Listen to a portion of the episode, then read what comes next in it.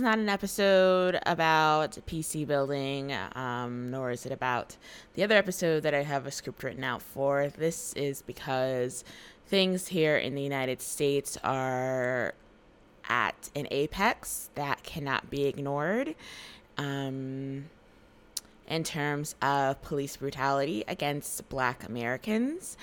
And as a Black American, it is only right that I use my platform to uh, educate. Uh, last week, George Floyd was murdered um, by four police officers, and there still has not been adequate justice served for that murder. And because of that, there are protests going on across the country which I am extremely happy and uh, proud that you know Black Americans are being supported um,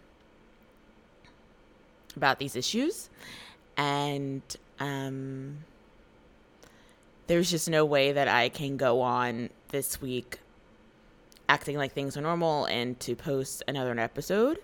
So this is a declaration um, to my listeners to please get out and donate to um, any city's bailout funds that you can find. I will leave links to a few that I know of in the show description notes below. Um, Black America is tired. I've been tired. I've been very vocal about my experience as a black female in tech as a software engineer and you know that just also extends to being a black woman in America. And if you listen to this podcast, if you subscribe, if you like listening to my content, and you support me, then please support me and the rest of my people by donating.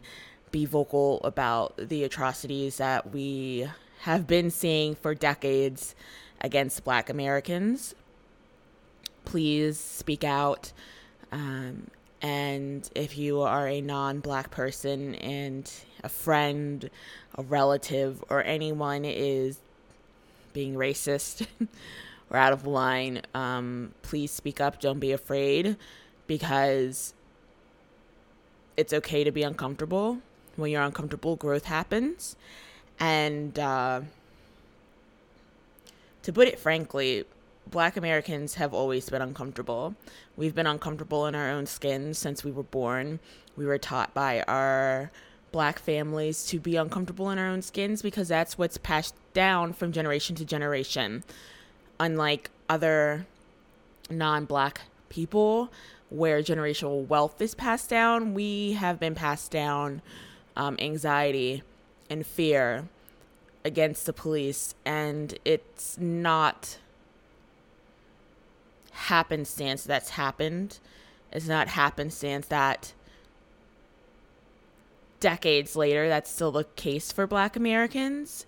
And so if you could just please know that, support your black friends, um, fight for us because things are at a fever pitch right now and um, we're going to need the support now more than ever.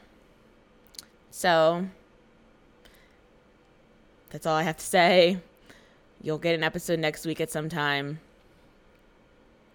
Uh, for that, I will talk to y'all later. Hopefully. Bye.